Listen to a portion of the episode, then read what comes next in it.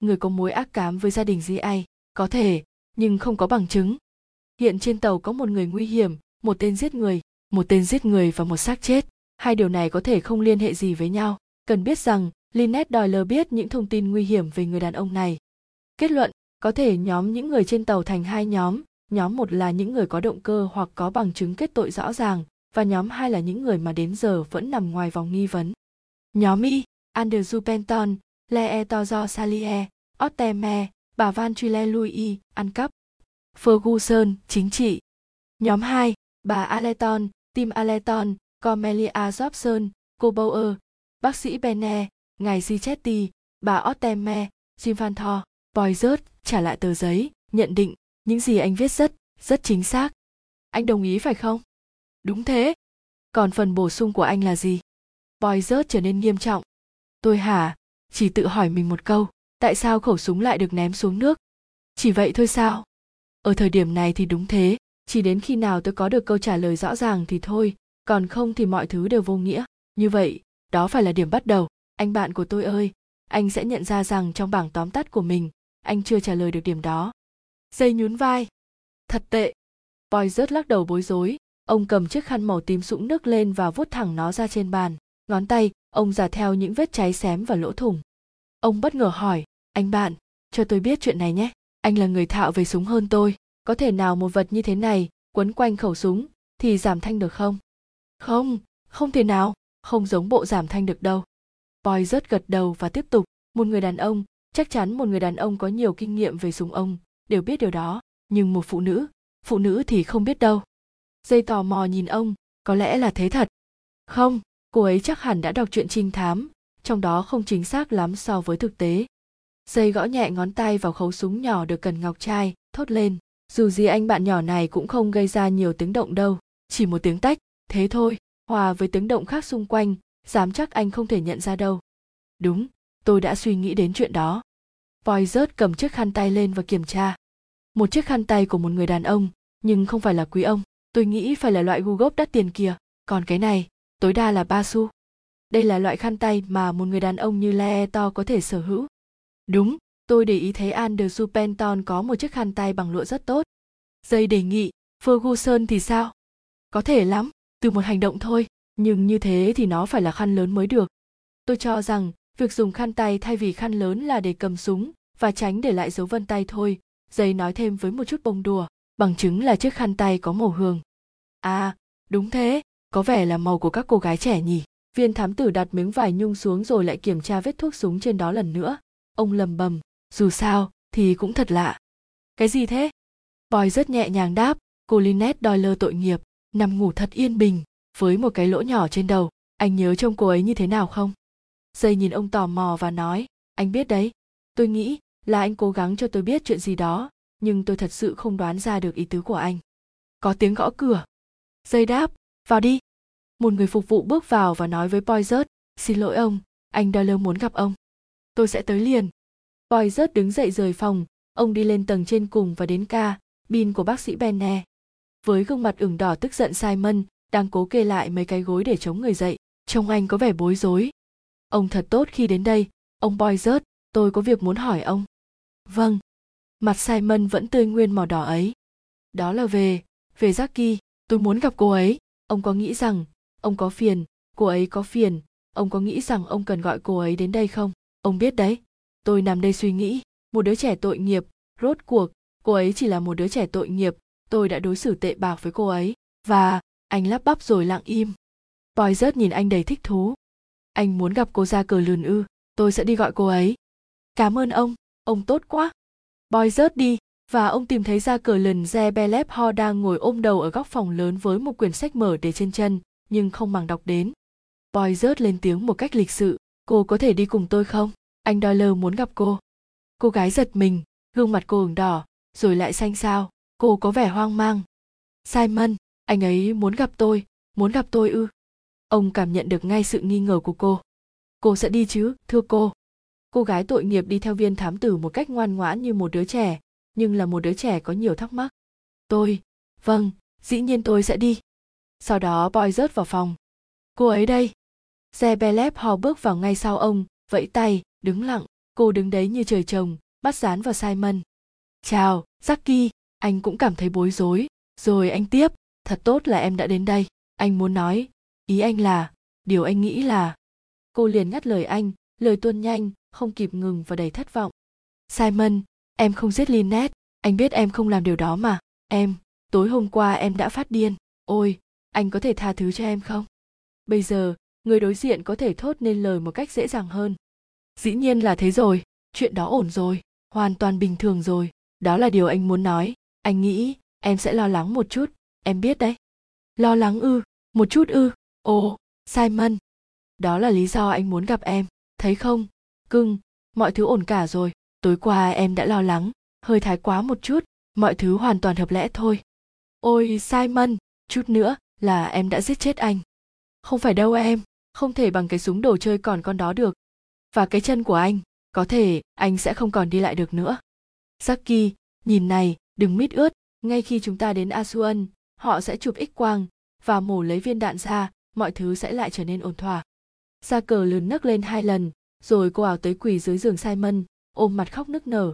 Simon vụng về vỗ đầu cô, rồi ánh mắt anh đụng phải ánh mắt boy rớt viên thám tử thở dài rời khỏi ca, bin.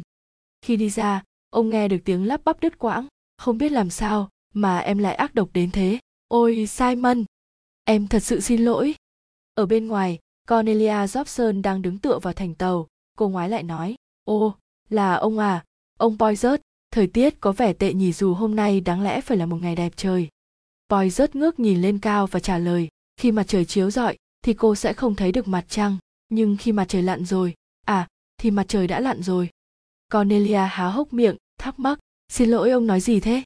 Thưa cô, tôi nói rằng, khi mặt trời lặn, thì chúng ta sẽ thấy mặt trăng. Chỉ vậy thôi. Tại sao lại thế? Tại sao? Vâng dĩ nhiên rồi. Cô nghi ngờ nhìn ông. Boy rớt cười lịch sự và nói, tôi chỉ nhắc lại một cách máy móc mà, đừng để làm gì rồi viên thám tử lịch sự đi xuống góc tàu. Ngay khi vừa qua ca bin kế bên ông liền dừng lại. Ông nghe được lõm bõm câu chuyện bên trong. Thật là vô ơn, sau những gì mẹ đã làm cho con, không thèm đoái hoài gì đến bà mẹ khốn khổ này sao? Không biết mẹ phải đau khổ như thế nào sao? Boy rớt mím môi lại và đưa tay gõ cửa. Có cô do salier ở đó không? Do salier xuất hiện ngay ở cửa và boy rất khá ngạc nhiên vì diện mạo của cô. Đó là đôi mắt thâm quầng và những nếp nhăn quanh miệng cô khó chịu hỏi, có chuyện gì thế? Ông muốn gì? Chỉ vài phút nói chuyện với cô thôi, cô sẽ đi chứ? Miệng cô lên một tiếng, rồi cô nhìn ông nghi ngờ, tại sao tôi phải đi? Tôi nhờ cô đấy, thưa cô. Ồ, tôi cho rằng cô bước ra ngoài và đóng cửa lại.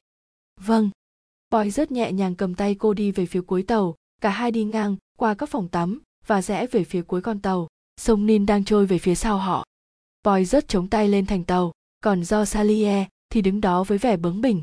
Sao? Cô hỏi lại lần nữa với giọng khó chịu lúc nãy. Boy rớt từ tốn lựa lời nói, tôi muốn hỏi cô một số điều, nhưng tôi không nghĩ là cô có thể trả lời ngay lập tức đâu. Nếu thế thì kéo tôi lại đây là vô ích rồi. Boy rất giả ngón tay dọc theo thành tàu bằng gỗ. Thưa cô cô đã quen với việc tự mang trong mình những gánh nặng. Có thể cô đã chịu đựng như vậy quá lâu, những lo lắng đó càng ngày càng trở nên nặng nề và đè nặng lên cô. Tôi không hiểu ông đang nói gì cả. Do salie đáp tôi nói về sự thật. Thưa cô, những sự thật trần trụi, chúng ta hãy gọi nó là cuộc đào sới và gói gọn nó bằng một câu ngắn gọn. Mẹ cô nghiện rượu. Do salie không trả lời, cô mở miệng ra rồi ngậm lại. Trong thoáng chốc, cô dường như trao đảo. Cô không cần phải nói gì. Thưa cô, tôi sẽ nói hộ hết dùm cô. Ở asuan tôi đã cảm thấy thích thú về mối quan hệ giữa hai mẹ con cô. Một lần, tôi quan sát thấy cô đang ra sức bảo vệ mẹ mình trước điều gì đó dù cô đã cẩn thận đưa ra những nhận xét có vẻ bất hiếu, và tôi đã sớm nhận ra đó là chuyện gì. Tôi đã biết từ lâu, trước khi tôi gặp mẹ cô trong trạng thái say xỉn vào một buổi sáng. Và lại, tôi có thể thấy rằng bà là cố giấu nhẹm chuyện này đi, là trường hợp khó chữa nhất tù trước đến giờ. Cô đang xử trí điều đó một cách dũng cảm. Tuy nhiên, mẹ cô không để cho một ai biết, bà đã xoay sở để giữ bí mật và đã thành công khi giấu nó với cô. Tôi không ngạc nhiên nếu cô chỉ mới khám phá ra điều đó ngày hôm qua. Và tối hôm qua ngay sau khi mẹ cô vừa đi ngủ, cô đã lấy hết mọi thứ. Đi về phía bên kia con tàu, vì cô ở bên mạn trái, và ném nó xuống dòng sông nin. Ông ngừng rồi tiếp tục, tôi nói có đúng không? Đúng, hoàn toàn đúng. Do salie đột ngột hồ hởi đáp, tôi cho rằng mình thật ngốc, nếu không nói điều đó ra, nhưng tôi không muốn bất cứ ai biết cả, rồi cả tàu sẽ biết hết, mà có khi cũng thật là ngốc. Ý tôi là, tôi boy rớt nói dùm cô hết câu thật ngốc khi để cho mọi người nghi ngờ cô đã giết người phải không? Do salie gật đầu. Sau đó cô lại tuôn trào, tôi đã cố gắng rất nhiều, để không cho mọi người biết, kỳ thực đó không hoàn toàn là lỗi của mẹ tôi, mẹ đã không được động viên, người ta không còn mua nhiều sách của mẹ nữa. Điều này khiến mẹ tôi đau khổ, thật sự mẹ rất đau lòng. Và rồi mẹ bắt đầu, uống rượu. Trong một thời gian dài tôi không biết tại sao mẹ lại say sưa đến thế, rồi khi phát hiện ra, tôi đã cố gắng ngăn ngăn lại mẹ tôi cũng đã ổn được một thời gian, rồi sau đó đột nhiên mẹ bắt đầu tái nghiện. Mẹ gây hấn với mọi người. Thật khủng khiếp, cô dùng mình rồi tiếp. Tôi đã phải luôn để mắt đến mẹ, để giúp mẹ tránh xa. Và rồi, mẹ bắt đầu ghét tôi vì chuyện đó. Mẹ mẹ đã quay lưng lại với tôi. Đôi lúc tôi nghĩ mẹ rất ghét tôi. Tội nghiệp đứa con bé bỏng, voi rất an ủi. Cô nhìn ông quyết liệt. Đừng thương hại tôi, đừng tốt với tôi. Nếu ông không như vậy, thì tôi còn thấy dễ chịu hơn. Cô thở dài một cái thở dài buông xuôi. Tôi thật sự rất mệt mỏi. Tôi mệt mỏi lắm rồi. Rất mệt mỏi. Voi rớt đáp, tôi biết. Mọi người nghĩ tôi kinh khủng, khó chịu và nóng nảy, nhưng tôi không thể không như thế được. Tôi đã quên là một người dễ thương, đối xử nhã nhặn. Đó chính là điều mà tôi đã nói với cô. Cô đã mang theo bên mình gánh nặng quá lâu. Do salie chậm rãi nói, thật thoải mái. Khi nói ra được điều này, ông ông đã luôn đối tốt với tôi. Ông boy rớt trong khi đó, tôi e rằng mình đã luôn thô lỗ với ông. Phong cách lịch sự không cần thiết giữa những người bạn. Đột nhiên cô trở lại trạng thái nghi ngờ. Ông sẽ sẽ kể cho mọi người nghe chứ. Tôi cho rằng ông sẽ làm như thế, bởi vì tôi đã ném những cái chai chết tiệt kia xuống nước. Không không, điều đó không cần thiết. Chỉ cần cho tôi biết những điều tôi muốn biết thôi. Lúc đó là mấy giờ? Một giờ mười phút. Khoảng đấy, tôi nghĩ vậy. Tôi không nhớ chính xác nữa. Bây giờ thì hãy cho tôi biết. Bà van truyle đã nhìn thấy cô thế cô có nhìn thấy bà ấy không? Do salier lắc đầu. Không, tôi không thấy. Bà ấy nói rằng, bà đã nhìn ra ngoài cửa sổ từ ca bin của bà.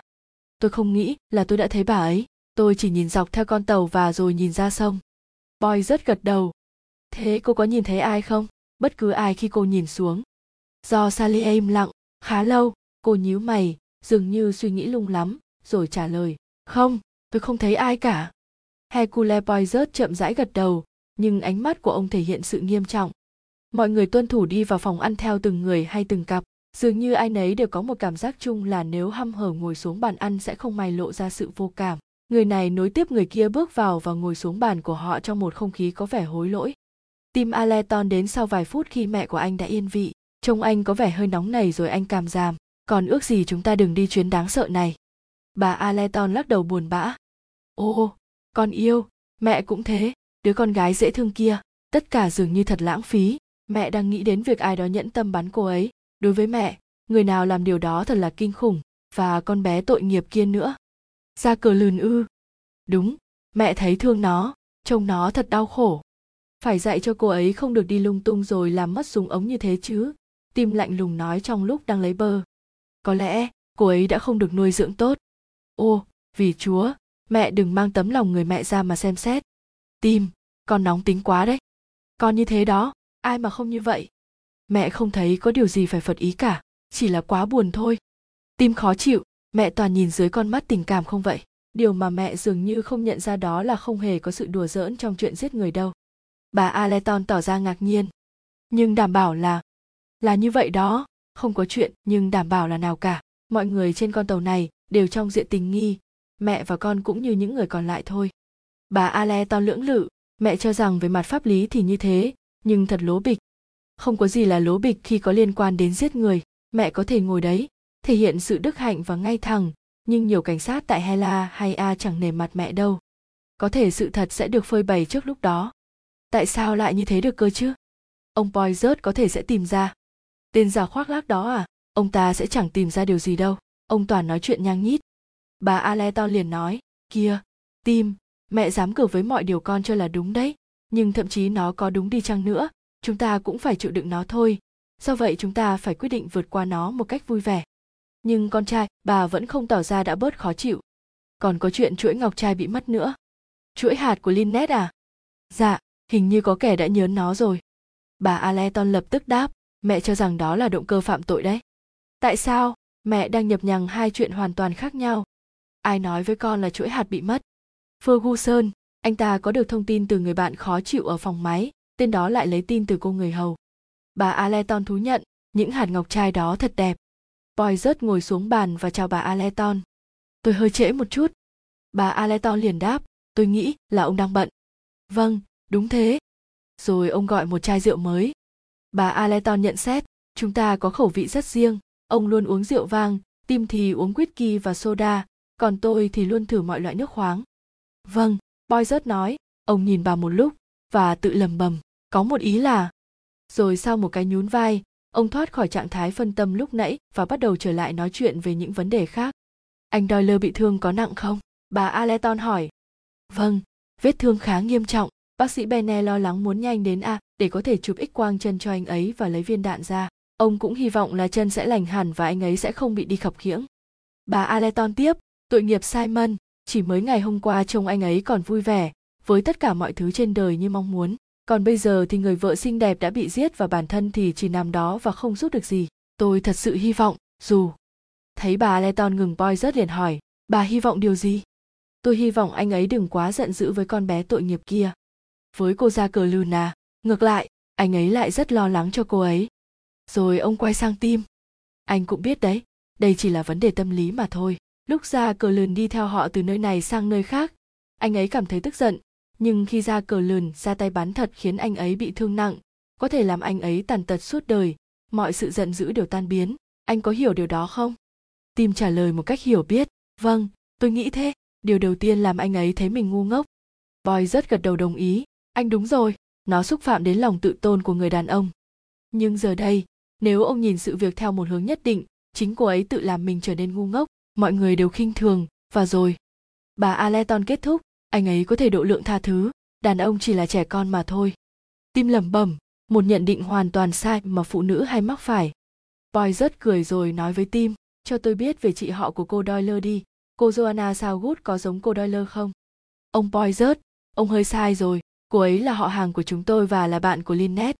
À, xin lỗi, tôi bị lẫn lộn, cô gái trẻ ấy xuất hiện nhiều trên các tin tức, đôi lúc tôi cảm thấy thích thú với cô ấy. Tại sao? Tim hỏi sắc lẹm. voi rất hơi nhổm người dậy trào ra cờ lần Zebelep ho, cô gái vừa mới bước vào và đi ngang qua bàn của họ trên đường tới bàn của mình. Đôi má cô ửng đỏ, cặp mắt sáng bừng và hơi thở không được đều đặn. Ngay khi ngồi lại xuống ghế, Boy rất dường như quên mất câu hỏi của Tim. Rồi ông lầm bầm một cách mơ hồ tôi nghi ngờ không biết mọi cô gái trẻ với trang sức đắt tiền có đều bất cần như cô Doyle hay không. Bà Aleto liền hỏi, vậy chúng bị đánh cắp thật phải không? Ai kể với bà vậy? Tim nhanh nhào, Ferguson nói vậy. Boy rất nghiêm nghị gật đầu. Khá đúng đấy. Bà Aleton lo lắng, tôi cho rằng nếu thế thì tất cả chúng tôi sẽ bị phiền toái nhiều đây. Tim nói chắc là như thế. Khuôn mặt người con trai cao lại, nhưng Boy rớt đã quay sang anh. À, có lẽ anh đã có kinh nghiệm về những vụ như thế này anh đã từng ở trong một căn nhà bị trộm phải không chưa bao giờ tim trả lời ồ đúng rồi con yêu, lúc đó con đã ở nhà potaton, khi những viên kim cương của người đàn bà ghê gớm đó bị ăn trộm. Kìa mẹ mẹ toàn nói sai, con ở đó, khi những viên kim cương ôm quanh cái cổ ú na ú nần của bà ta được phát hiện là đồ giả, việc cháu nó có thể được thực hiện từ mấy tháng trước đó. Sự thật thì nhiều người cho rằng, bà ta tự làm việc đó. Joanna cũng nói vậy, mẹ nghĩ thế. Joanna không có ở đó. Nhưng con bé biết khá rõ về chúng, có lẽ chính nó đã đưa ra lời nhận xét đó. Mẹ mẹ luôn coi thường joanna. Boy rất nhanh chóng chuyển chủ đề. Ông nảy ra một ý là sẽ mua sắm thật nhiều ở asuan một thứ gì đó rất hấp dẫn có màu vàng vàng, tím tím ở cửa hàng đồ ấn độ. Dĩ nhiên sẽ phải trả thuế. Nhưng, họ nói rằng, họ có thể làm. Bà nói sao nhỉ? Làm gấp cho tôi sao? Và chi phí thì không mắc lắm. Bà nghĩ sao? Liệu có đến nơi an toàn không? Bà Aleton cho biết bà đã nghe nhiều người nói rằng họ đã yêu cầu gửi đồ trực tiếp từ các cửa hàng về Anh và mọi thứ đến nơi an toàn. Tốt, thế thì tôi sẽ làm như vậy. Nhưng vấn đề là nếu hàng được gửi từ Anh khi người đó đang ở nước ngoài thì sao? Có bao giờ bà trải qua chuyện đó chưa? Có khi nào bà có gói hàng gửi đến cho bà khi bà đang đi du lịch chưa? Hình như tôi chưa từng gặp trường hợp như vậy, phải không tim? Đôi khi con cũng hay nhận sách, nhưng dĩ nhiên là không có vấn đề nào. À, không, sách thì lại khác. Món trắng miệng được mang ra, không tiết lộ thông tin gì trước. Bây giờ đại tá dây mới đứng lên và đưa ra thông báo. ông đề cập đến vụ giết người và thông báo chuỗi ngọc đã bị đánh cắp. Một cuộc lục soát trên tàu sẽ được tiến hành và mọi người được yêu cầu ở lại phòng lớn cho đến khi công việc kết thúc. Và sau đó, nếu hành khách đồng ý, điều mà ông chắc chắn mọi người sẽ như thế, bản thân họ cũng sẽ chấp nhận việc lục soát. Boy rất nhanh chóng rời khỏi vị trí. Có tiếng dâm gian bàn tán giữa mọi người. Những giọng nói nghi ngờ, tức giận, phấn khích. Boy rất tiến đến bên cạnh dây và nói nhỏ điều gì đó vào tai ông ngay khi dây chuẩn bị rời khỏi phòng ăn. Dây lắng nghe rồi gật đầu đồng ý và ra dấu cho một người phục vụ. Rồi ông dặn dò vài thứ cho anh rồi cùng với Poizert, người phục vụ đi ra khỏi khoang tàu và đóng cửa lại. Họ đứng ở thành tàu một hai phút dây lại đốt một điếu thuốc và nói thật không phải là một ý kiến tồi chúng ta sẽ sớm thấy có điều gì ở trong đó thôi tôi sẽ cho họ ba phút. Cánh cửa phòng ăn mở ra và người phục vụ lúc nãy bước tới. Anh chào Poizert và nói khá đúng, thưa ông, có một cô nói rằng muốn nói chuyện với ông gấp. Mặt dây thể hiện sự hài lòng. À ai thế? Thưa ông, cô bô ơ cô y tá đó ạ. À? một thoáng ngạc nhiên hiện ra trên gương mặt dây. Ông nói, đưa cô ấy về phòng hút thuốc, không cho ai khác rời khỏi phòng. Vâng thưa ông, sẽ có người khác làm việc đó. Rồi anh quay lại phòng ăn, bòi rớt và dây đi về phòng hút thuốc. Dây lầm bầm, bô ơ à họ chưa bước vào trong phòng hút thuốc cho đến khi người phục vụ đưa cô bâu ở lại. Anh hộ tống cô vào, rồi rời phòng và đóng cửa. Đại tá dây nhìn cô hỏi, thế nào? Cô bâu ơ? Chuyện này là thế nào? Cô bâu ơ vẫn thể hiện phong thái thường thấy, không có gì phải vội vã và không thể hiện một cảm xúc đặc biệt nào. Cô nói, xin lỗi đại tá dây nhưng tôi nghĩ trong một số trường hợp, tốt nhất là tôi nên nói chuyện với ông một lần. Rồi cô mở túi sách màu đen nhỏ của mình ra và trả lại ông thứ này cô lôi ra một chuỗi hạt ngọc trai và đặt lên bàn. Nếu cô Bauer thuộc dạng người thích tạo sự kích động, cô đã được đáp trả xứng đáng bằng hành động của mình. Một chút ngạc nhiên thoáng qua gương mặt đại tá dây khi ông cầm chuỗi hạt ở trên bàn lên. Ông nói, điều này thật lạ kỳ, cô sẽ giải thích chứ, cô Bauer dĩ nhiên, đó là lý do tôi đến đây. Cô Bauer thoải mái ngồi xuống ghế rồi tiếp, thông thường thì tôi hơi khó khăn trong việc quyết định chuyện nào tốt nhất để làm. Gia đình tôi rất dị ứng với bất kỳ loại tai tiếng nào và họ tin tưởng vào quyết định hành động của tôi. Nhưng đôi khi hoàn cảnh khá bất thường mà tôi không có lựa chọn nào khác. Dĩ nhiên khi các ông không tìm thấy thứ gì trong các cabin động tác tiếp theo là các ông sẽ lục soát mọi hành khách. Và nếu dây ngọc trai được tìm thấy trong người tôi thì tình huống trở nên kỳ cục và sự thật sẽ được lộ ra như nhau mà thôi. Và sự thật đó là gì vậy? Có phải cô đã lấy chuỗi ngọc từ ca bin của cô Doyle không? Ô, không, đại tá dây, dĩ nhiên là không, chính là bà Van Truy Le. Bà Van Truy Le ư? Đúng, các ông biết đấy, bà ấy không chịu đựng nổi, nhưng bà có tật, ơ, lấy cắp đồ, đặc biệt là nữ trang. Đó thật sự là lý do tại sao tôi luôn ở bên bà, không phải vì sức khỏe của bà ấy, mà vì cái tật riêng bé xíu đó. Tôi phải luôn cảnh giác, và may mắn thay kể từ lúc tôi đi cùng bà, chưa có vấn đề gì xảy ra. Các ông biết đấy, phải luôn canh chừng mà và bà luôn luôn giấu thứ lấy được ở cùng một chỗ trong đôi vớ do đó mọi việc trở nên rất dễ dàng tôi kiểm tra chúng mỗi buổi sáng, dĩ nhiên tôi là một người ngủ khá tỉnh. Tôi hay ngủ ngay phòng bên cạnh bà ấy, và nếu có tiếng mở cửa ở trong khách sạn, thường thì tôi sẽ nghe thấy. Tôi sẽ đi theo và thuyết phục bà chờ ấy đi ngủ trở lại. Dĩ nhiên điều này sẽ khó khăn hơn khi ở trên tàu, nhưng thường thì bà van truy le không làm vào ban đêm. Bà thường tái máy nhón tay khi thấy món đồ được để hớ hênh. Tất nhiên ngọc trai luôn có sức hút mãnh liệt đối với bà. Cô bơ ngừng nói. Dây hỏi, làm thế nào mà cô phát hiện ra nó bị đánh cắp? Nó ở trong vớ của bà ấy sáng nay. Dĩ nhiên tôi biết nó của ai. Tôi vẫn hay chú ý đến nó. Tôi mang theo để trả lại. Hy vọng rằng, cô doyle chưa thức giấc và chưa phát hiện ra sự việc. Nhưng có người phục vụ đứng đó. Anh ta cho tôi biết về vụ mưu sát và không ai được vào trong cả. Sau đó thì, như các ông cũng đã biết, tôi rơi vào tình huống khó khăn này. Tuy nhiên, tôi vẫn hy vọng một lúc sau sẽ trả nó lại về ca. Bin trước khi sự biến mất của nó được phát hiện, tôi có thể khẳng định với các ông rằng tôi đã trải qua một buổi sáng không vui vẻ chút nào, lo lắng nên làm thế nào cho tốt nhất. Các ông cũng thấy đấy, gia đình van truy le rất đặc biệt và danh giá. Nếu chuyện này lên báo, thì không bao giờ còn như xưa nữa. Thế nhưng bây giờ chuyện đó không còn cần thiết nữa, phải không? Cô bâu ơ trông thật sự lo lắng. Và đại tá dây cẩn trọng trả lời, cũng còn tùy vào từng hoàn cảnh. Dĩ nhiên chúng tôi sẽ làm điều tốt nhất cho cô. Bà van truy le nói gì về chuyện này? Ồ, tất nhiên là bà sẽ chối ngay. Bà thường như thế mà bà sẽ nói có người xấu để nó vào đấy. Bà không bao giờ thừa nhận chuyện lấy cắp đồ cả. Đó là lý do vì sao, nếu các ông bắt gặp bà lúc đó, bà sẽ ngoan ngoãn đi về phòng ngủ và nói rằng bà chỉ ra ngoài ngắm trăng mà thôi hay một việc gì tương tự như thế. Thế cô giáp sơn có biết về chuyện này không? Không, cô ấy không biết. Mẹ cô ấy biết, nhưng cô ấy là người tử tế và giản đơn, nên người mẹ nghĩ tốt nhất con gái mình không nên biết gì về chuyện này. Tôi cũng khá công bằng khi đối xử với bà van truy le cô bầu ơ khéo léo nói thêm. Chúng tôi phải cảm ơn cô. Thưa cô, vì đã đến chỗ chúng tôi kịp lúc boy rớt nói. Cô bầu ơ đứng dậy. Tôi hy vọng mình đã cư xử một cách đúng mực nhất.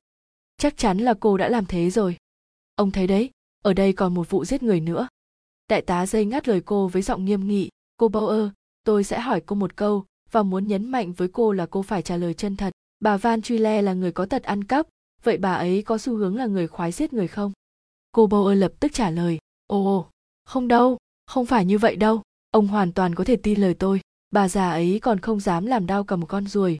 Câu trả lời đảm bảo như thế dường như không còn gì để nói thêm, nhưng boy rớt vẫn hỏi một câu nhẹ nhàng, bà van Truile có bị lãng tai không?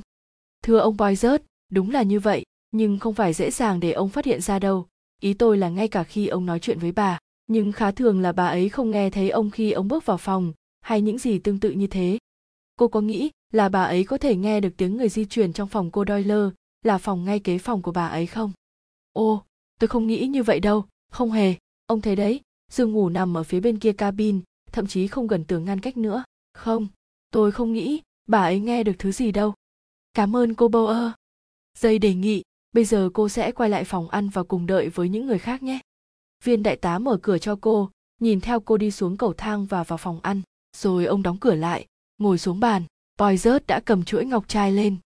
Dây nói dứt khoát, vâng, phản ứng ấy khá nhanh, đó là người phụ nữ trẻ có cái đầu lạnh và sắc sảo, hoàn toàn có thể lừa được chúng ta, và hơn thế nữa, nếu cô ta nghĩ là cô ta có thể làm được. Bây giờ với bà Marie Van Truyle thì sao? Tôi không cho rằng chúng ta sẽ loại bà ấy ra khỏi danh sách tình nghi. Anh biết đấy, bà có thể đã giết người để lấy chuỗi ngọc trai. Chúng ta không thể tin lời cô y tá về chuyện đó. Cô ta chỉ muốn làm điều tốt nhất cho gia đình thôi.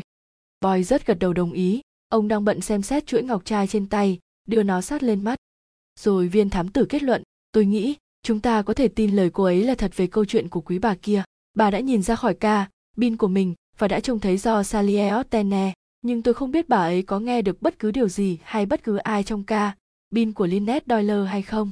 Tôi chỉ nghĩ bà ta đang chuẩn bị ra khỏi phòng của bà để đi quanh quần và lấy chuỗi ngọc trai. Cô Otene cũng ở đó sao? Đúng, cô ấy ném cái chai rượu bí mật của mẹ mình xuống nước. Đại tá dây lắc đầu thông cảm. Hóa ra là thế, thật khốn khổ cho con bé.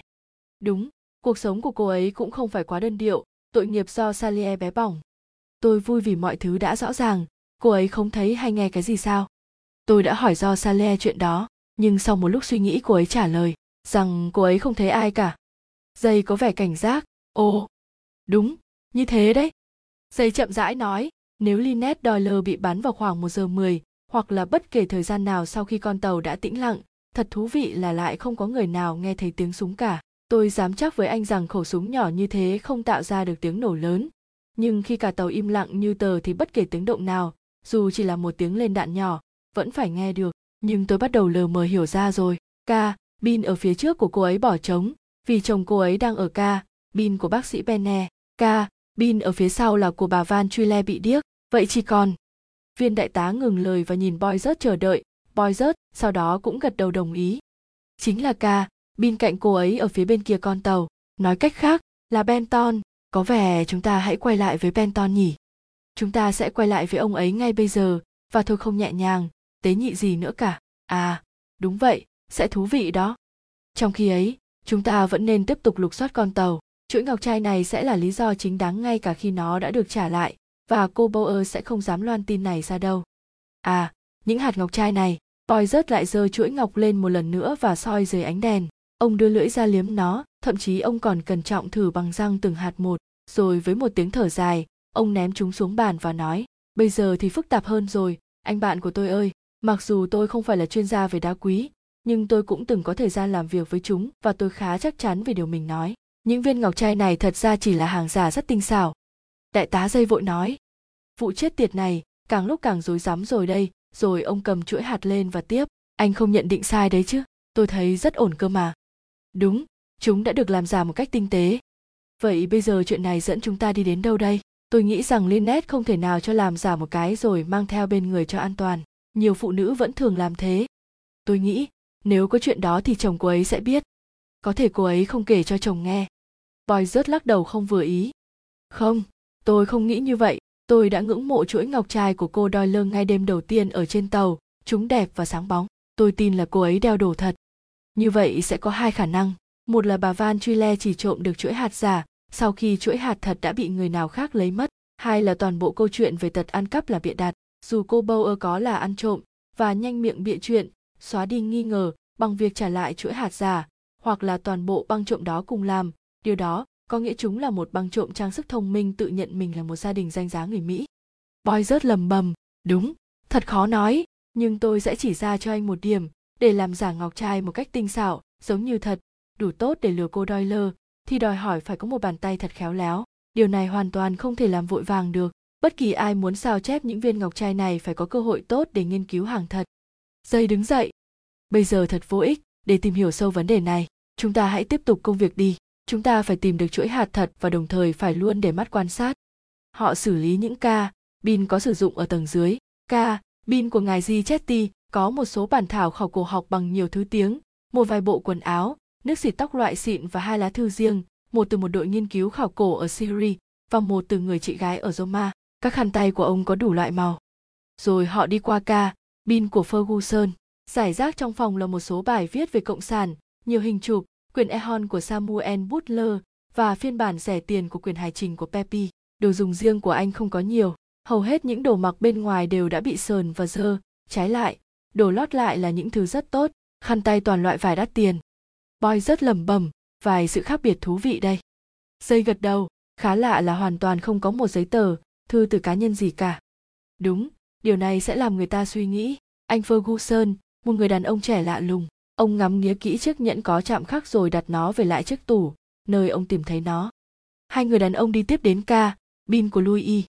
Cô hầu gái dùng bữa sau tất cả mọi hành khách khác, nhưng dây đã yêu cầu cô phải tham gia cùng với mọi người. Một người phục vụ đến gặp họ.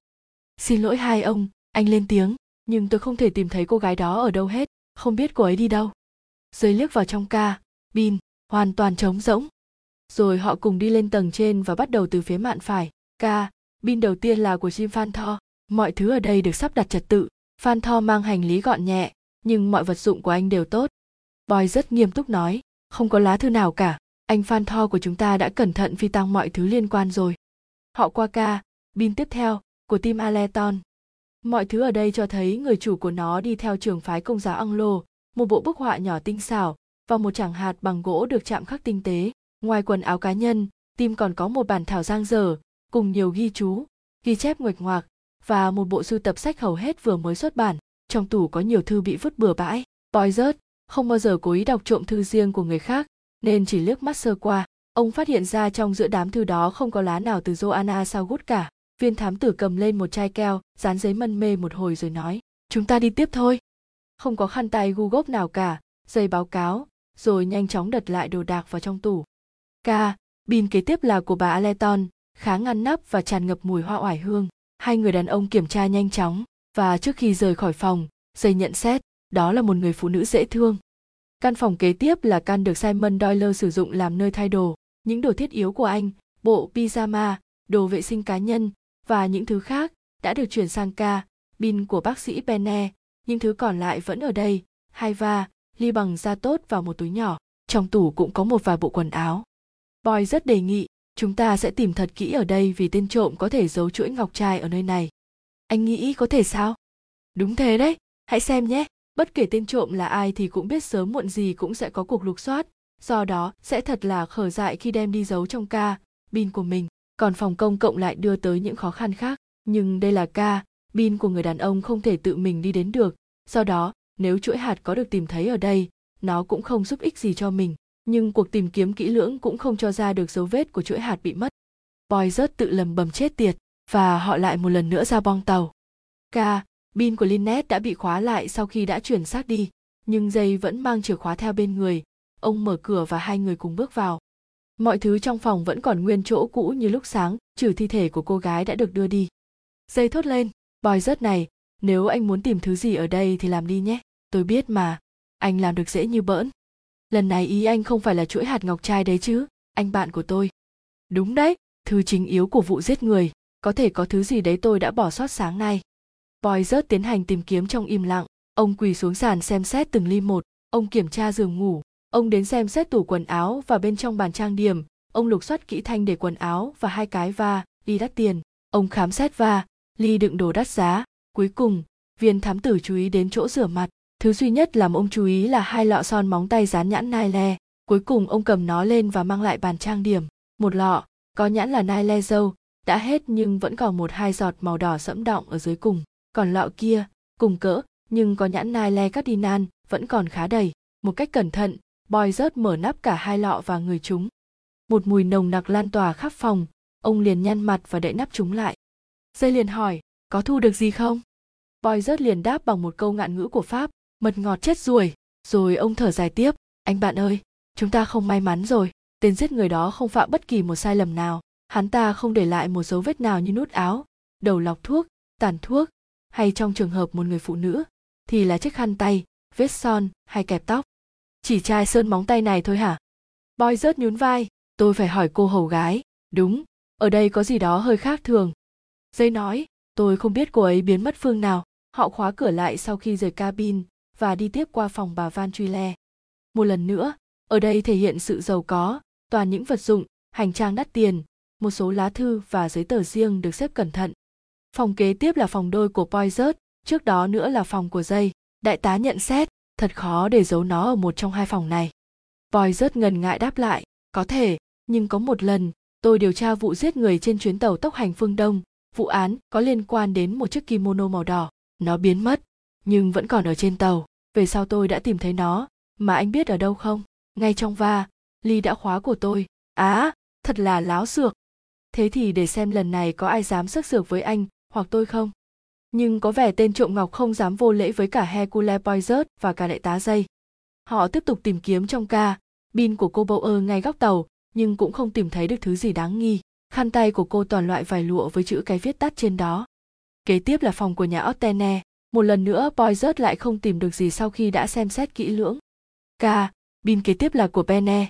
Simon Doyle đang nằm trong đó, bên cạnh khay thức ăn chưa đụng tới. Anh nói với giọng có lỗi, đã quá bữa của tôi rồi. Trông anh Doyle vẫn còn hơi sốt và tệ hơn nhiều so với lúc sáng. Boy cảm kích trước sự lo lắng của Penne về việc đưa nạn nhân đến bệnh viện với thiết bị hỗ trợ cần thiết càng nhanh càng tốt. Ông thám tử người bì nhỏ nhắn giải thích việc mà hai người đang làm và Simon gật đầu đồng ý. Khi biết chuyện cô Bower trả lại chuỗi ngọc trai nhưng lại là giả, anh rất ngạc nhiên. Anh có chắc không anh Doyle, việc vợ anh không có chuỗi hạt giả mang theo trên tàu thay vì chuỗi hạt thật. Simon lắc đầu cương quyết. Ô, chắc chắn là không. Tôi dám chắc điều đó. Lynette rất thích chuỗi ngọc ấy và đeo nó khắp mọi nơi. Chuỗi hạt còn được bảo hiểm cho mọi rủi ro. Do đó tôi nghĩ điều đó có thể khiến cô ấy hơi chảnh màng một chút. Vậy chúng ta phải tiếp tục tìm kiếm thôi. Ông bắt đầu mở tủ và dây bắt đầu lục soát chiếc va ly simon tròn mắt. Này, không phải các ông nghi ngờ ông bene giả lấy nó đấy chứ? Boy rớt nhún vai. Cũng có thể. Sau cùng thì chúng ta biết gì về bác sĩ bene nào? Chỉ là những gì ông ấy đưa ra thôi. Nhưng ông ấy không thể giấu chúng ở đây, mà tôi không thấy. Ông ấy không thể giấu bất cứ thứ gì trong ngày hôm nay mà anh không thấy. Nhưng chúng ta không biết vụ cháo đổ xảy ra lúc nào. Có thể ông ấy làm việc đó cách đây mấy ngày. Tôi chưa bao giờ nghĩ được đến thế. Nhưng cuộc tìm kiếm vẫn được tiếp tục. Ca Bin kế tiếp là của penton hai người họ cũng mất một khoảng thời gian để lục soát đặc biệt họ khám xét kỹ một va ly đựng toàn giấy tờ pháp lý và kinh doanh hầu hết đều cần chữ ký của Linnet. Boy rớt lắc đầu không vui, mọi thứ dường như rõ ràng anh đồng ý chứ? Nhất trí nhưng ông già này không phải là kẻ ngốc nếu có một giấy tờ nghi vấn nào đó một thư ủy quyền hay là loại giấy tờ giống như vậy chắc chắn ông ta đã hủy nó đầu tiên. Đúng thế. Boy rớt nhấc lên một khẩu súng côn to nặng ra khỏi ngăn kéo đầu tiên, nhìn rồi đặt nó xuống, lầm bầm. Xem ra vẫn còn vài người đem theo súng lục khi đi du lịch nhỉ? Đúng, có thể có một chút gợi ý, nhưng Lynette Doyle không bị giết bởi loại súng cỡ đó. Dây ngừng một lát rồi nói tiếp, anh biết đấy, tôi vừa nghĩ ra một câu trả lời khả dĩ cho việc khẩu súng bị ném xuống nước. Giả sử rằng tên giết người thật sự đã để nó trong ca, pin của Lynette Doyle và có một người khác, một người thứ hai, đã lấy nó và ném xuống nước. Đúng, cũng có thể tôi đã nghĩ đến trường hợp đó nhưng nó lại kéo theo hàng loạt câu hỏi ai là người thứ hai Điều gì khiến họ phải bảo vệ xa cờ lườn Zebelep ho bằng việc lấy đi khẩu súng? Người thứ hai làm gì ở đó? Người duy nhất chúng ta biết là bà Van Truy Le, chính bà ta đã vào phòng thôi. Có thể hiểu là bà Van Truy Le đã lấy nó không? Tại sao bà ấy lại muốn bảo vệ xa cờ lườn Zebelep ho? Và nữa, có lý do nào khác cho việc lấy khẩu súng không? Dây đề nghị, bà ta có thể đã phát hiện mảnh vải nhung là của mình, nên đã quấn nó lại và ném cả gói nghi vấn đó đi. Có thể là miếng vải, nhưng có phải bà ta cũng muốn tránh xa khẩu súng luôn không? Tôi đồng ý đó có thể là một giải pháp, nhưng mà như thế, chúa lòng lành, thật là vụng về. Vậy là anh chưa nghĩ đến một khía cạnh khác về mảnh vải. Ngay khi họ ra khỏi ca, pin của Penton, Boy rớt đề nghị dây nên lục soát các ca, pin còn lại của Gia Cờ Lừng, Cornelia và hai căn trống ở phía cuối, trong khi đích thần ông sẽ đến nói chuyện với Simon Doyle. Nói xong, ông liền quay lại và đi vào ca, bin của Bene. Simon thốt lên, ông à, tôi đang suy nghĩ, tôi hoàn toàn chắc chắn rằng chuỗi ngọc trai không bị hề hấn gì vào ngày hôm qua. Tại sao vậy, anh Doyle? Bởi vì Lynette, anh nghẹn lời khi nhắc đến tên người vợ của mình, vẫn còn cầm nó trong tay ngay trước bữa tối và nhắc đến nó mà. Cô ấy có biết đôi chút về ngọc trai. Tôi tin rằng cô ấy sẽ biết nếu đó là đồ giả. Nhưng là đồ giả cao cấp, cho tôi biết là cô Doyle có thường không mang theo chuỗi ngọc không? Có khi nào cô ấy cho một người bạn mượn chẳng hạn? Simon đỏ mặt bối rối. Ông Boy rớt, ông cũng biết đấy, thật khó để tôi trả lời. Tôi, tôi, à, ông cũng thấy đó, tôi biết Lynette chưa lâu lắm. À, phải, tình yêu của anh thuộc dạng xét đánh mà. Simon tiếp tục, và, thật sự, tôi không biết những việc như thế, nhưng Lynette rất phóng khoáng, tôi nghĩ cô ấy đã từng làm thế rồi. Cô ấy chưa bao giờ, Boy rất nói rất trơn tru, chẳng hạn cô ấy chưa bao giờ cho cô Zebelep ho mượn nó sao? Ý ông là sao? Simon đỏ mặt tía tai cố gắng ngồi dậy, khuôn mặt nhăn nhó, rồi sụp xuống trở lại. Ông muốn nói gì? Jackie lấy trộm chuỗi ngọc đó sao? Cô ấy không làm như thế, tôi thề là cô ấy không làm. Jackie là người ngay thẳng, cho rằng cô ấy là tên trộm thật lố bịch, hoàn toàn lố bịch đó. Boy rớt nhìn anh với đôi mắt nhấp nháy, ô la la, đột nhiên ông thốt lên, đề nghị đó của tôi hóa ra lại khiến anh buồn sao? Simon lặp lại như cái máy, không dám nhúc nhích dưới cái nhìn nhẹ nhàng hơn của Poizert. Jackie là người ngay thẳng. Poizert nhớ đến giọng nói của cô gái bên sông Nin ở A. Tôi yêu Simon, và Simon cũng yêu tôi. Ông nghi ngờ không biết trong ba câu ông nghe được tối hôm ấy đâu là sự thật, dường như chính ra cờ lươn là người nói đúng nhất. Cánh cửa mở ra và dây bước vào. Không có gì, ông cho biết một cách thất vọng, chúng ta không nghĩ thế. Tôi thấy mấy anh phục vụ đang đem báo cáo về kết quả kiểm tra các hành khách lại đây một người nam và nữ phục vụ xuất hiện ở ngay cửa. Người nam nói không có gì thưa ông. Thế có quý ông nào gây ồn ào không? Chỉ có quý ông người ý thôi thưa ông. Ông ta mang khá nhiều thứ và nói việc này là không tôn trọng hay tương tự như thế. Ông ta còn mang theo bên mình một khẩu súng. Loại nào? Thưa ông mo xe tự động cỡ 25. Simon liền thêm vào, người ý khá nóng nảy. Dì Chetty đã dính vào vụ không đâu với một người phục vụ ở Azihafa chỉ vì một chút hiểu lầm về bức điện tín ông ta đã khá thô lỗ với Lynette về vụ đó. Dây liền quay sang cô phục vụ, đó là một người to con dễ nhìn. Không có gì từ phía các quý cô, thưa ông, họ cứ làm nhặng dị lên, trừ bà Aleton, bà rất dễ thương, không có dấu vết của chuỗi ngọc. Nhân tiện, tôi cũng báo với các ông rằng cô Rosalie Ottene có một khẩu súng nhỏ ở trong túi. Loại nào? Thưa ông, loại rất nhỏ, có tay cầm cần ngọc trai, giống như đồ chơi vậy. Dây trợn tròn mắt thốt, quỷ ám vụ này rồi, tôi tưởng chúng ta đã loại cô ta ra khỏi vòng nghi vấn rồi. Vậy mà bây giờ như thế đấy, có phải cô gái nào trên con tàu sóng gió này đều mang theo khẩu súng đồ chơi có tay cầm cần ngọc trai như thế không? Ông liền hỏi người nữ phục vụ, cô ấy có phản ứng gì không khi cô tìm thấy nó? Người phụ nữ lắc đầu, tôi không cho rằng cô ấy biết đâu, tôi quay lưng lại khi đang lục soát cái túi. Nhưng do Salier chắc phải biết cô sẽ thấy nó. Ồ, tôi không hiểu nữa, còn cô hầu gái thì sao? Chúng tôi đã tìm khắp con tàu, thưa ông, nhưng vẫn không tìm thấy cô ta. Chuyện gì thế này? Simon thắc mắc. Người hầu gái của cô doyle, louis, cô ta đã biến mất. Biến mất ư? Dây nghiêm nghị nói, cô ta chắc đã lấy cắp chuỗi hạt rồi. Cô ta là người duy nhất có cơ hội quý giá để làm giả nó. Và rồi khi biết sẽ có cuộc tìm kiếm, cô ta đã nhảy xuống sông. Simon hỏi. Vô lý. Dây đáp lại khó chịu. Một người phụ nữ không thể nhảy xuống sông mà không bị phát hiện giữa ban ngày ban mặt trên một chiếc thuyền như thế này được, chắc chắn cô ta còn ở đâu đó trên tàu. Viên đại tá hỏi lại người nữ phục vụ một lần nữa. Người ta nhìn thấy cô ta lần cuối khi nào? Khoảng nửa tiếng trước khi chuông báo hiệu bữa trưa, thưa ông. Dê liền nói, dù gì thì chúng ta cũng sẽ đi kiểm tra ca, pin của cô ấy. Nó sẽ cho ta biết điều gì đó. Nói rồi ông dẫn đường xuống tầng dưới. Bòi rất liền đi theo. Họ mở cửa phòng và bước vào trong. Louis có nhiệm vụ giữ đồ cho người khác gọn gàng trong lúc việc gọn gàng của bản thân lại có vấn đề đồ đạc vứt lung tung trên mặt tủ. Một chiếc va, ly đang bị mở tung với quần áo, để tung tóe cả trong lẫn ngoài. Đồ lót thì được treo hớ hênh trên thành ghế. Trong lúc boy rớt đang nhanh nhẹn mở các hộp tủ, thì dây kiểm tra chiếc va, ly. Đôi giày của louis được để ngay bên giường. Một chiếc giày, bằng da màu đen, dường như nằm ở tư thế hơi lạ kỳ. Sự xuất hiện của nó thật kỳ lạ đến nỗi thu hút liền sự chú ý của dây. Ông liền đóng va, ly lại và bước đến gần đôi giày, rồi ông thốt lên cô ta ở đâu nhỉ? Và dây cũng tự trả lời ngay. Cô ta không biến mất. Cô ta ở đây, ngay dưới gầm giường. Thi thể của người phụ nữ, người khi còn sống là louis, đang nằm trên sàn trong ca bin của mình. Hai người đàn ông liền cúi xuống xem. Dây đứng thẳng người dậy trước. Tôi có thể nói là cô ta đã chết được gần một tiếng rồi. Chúng ta sẽ kêu bene tới, bị đâm ngay ngực.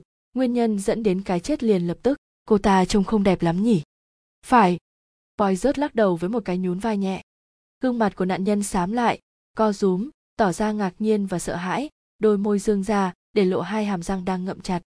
Một cách nhẹ nhàng boy rớt lại cúi xuống nhấc bàn tay phải của nạn nhân lên. Có một vật nào đó bị kẹt lại giữa các ngón tay. Viên thám tử lấy nó ra và đưa cho dây xem. Đó là một mảnh nhỏ của tờ giấy mỏng màu hồng nhạt. Anh xem nó là cái gì thế? Dây liền đáp, tiền đó. Góc của tờ một ngàn phờ răng. Bây giờ thì đã rõ là chuyện gì dây tiếp. Cô ta đã biết điều gì đó và cô đã tống tiền kẻ giết người. Sáng nay, chúng ta đã ngờ là cô ta không trung thực rồi. Boy rớt liền la lên, thật là ngốc ngốc quá. Lẽ ra chúng ta phải biết chứ. Cô ta đã nói gì nhỉ?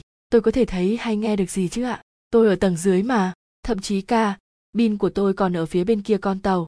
Tôi không thể nghe được thứ gì cả. Nếu như không thể ngủ được, nếu tôi có đi lên tầng trên, thì họa may tôi mới có thể thấy được tên ám sát.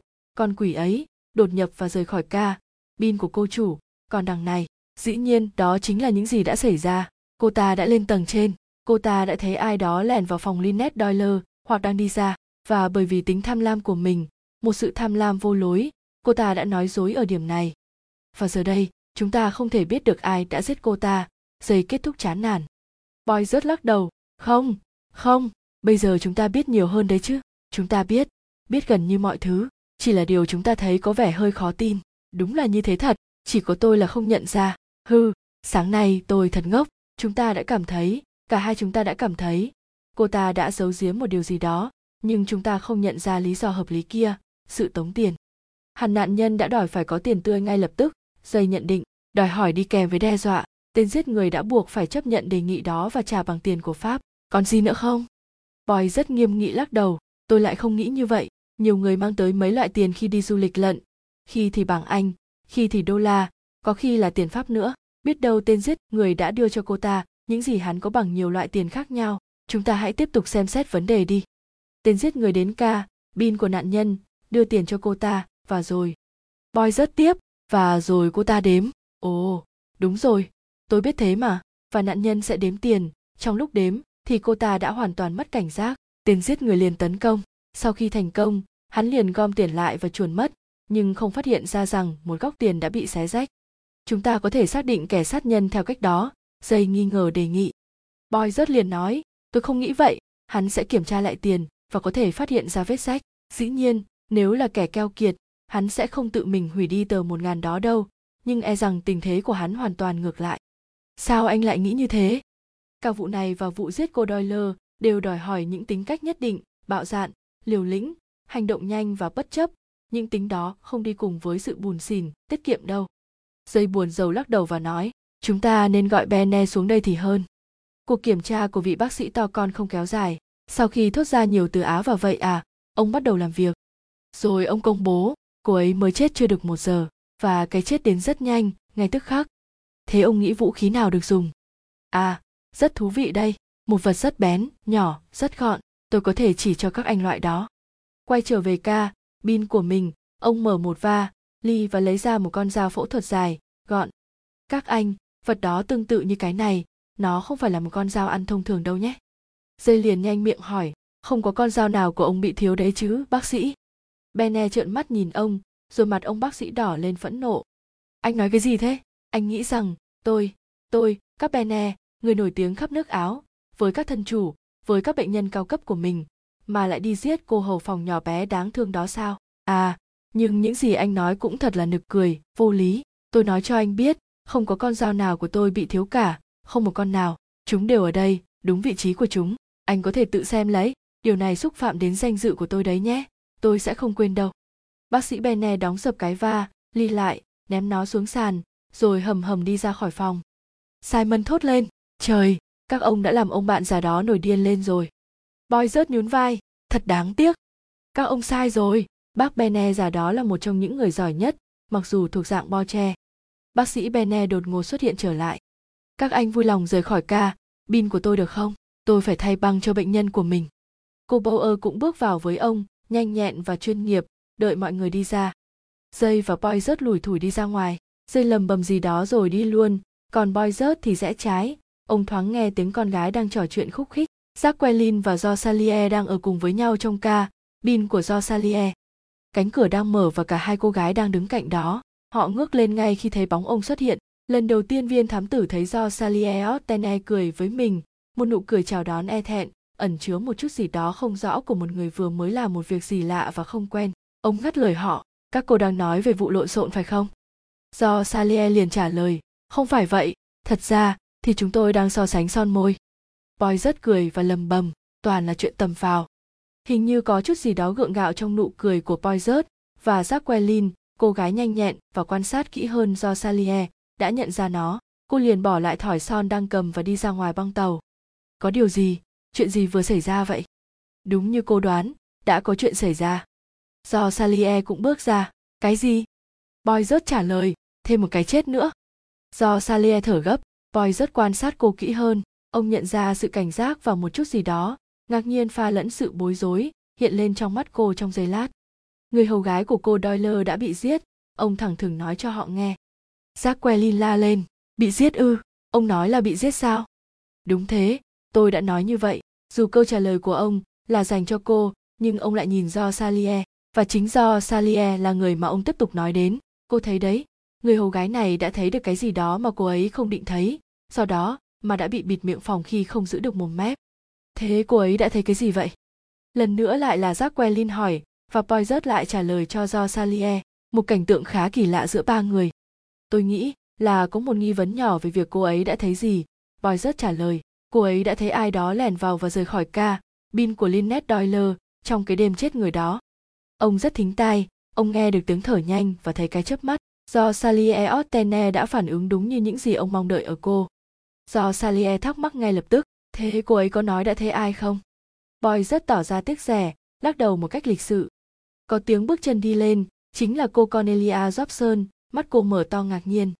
Cô lớn tiếng, ô, jacqueline, một sự việc khủng khiếp vừa mới xảy ra, một chuyện đáng sợ nữa.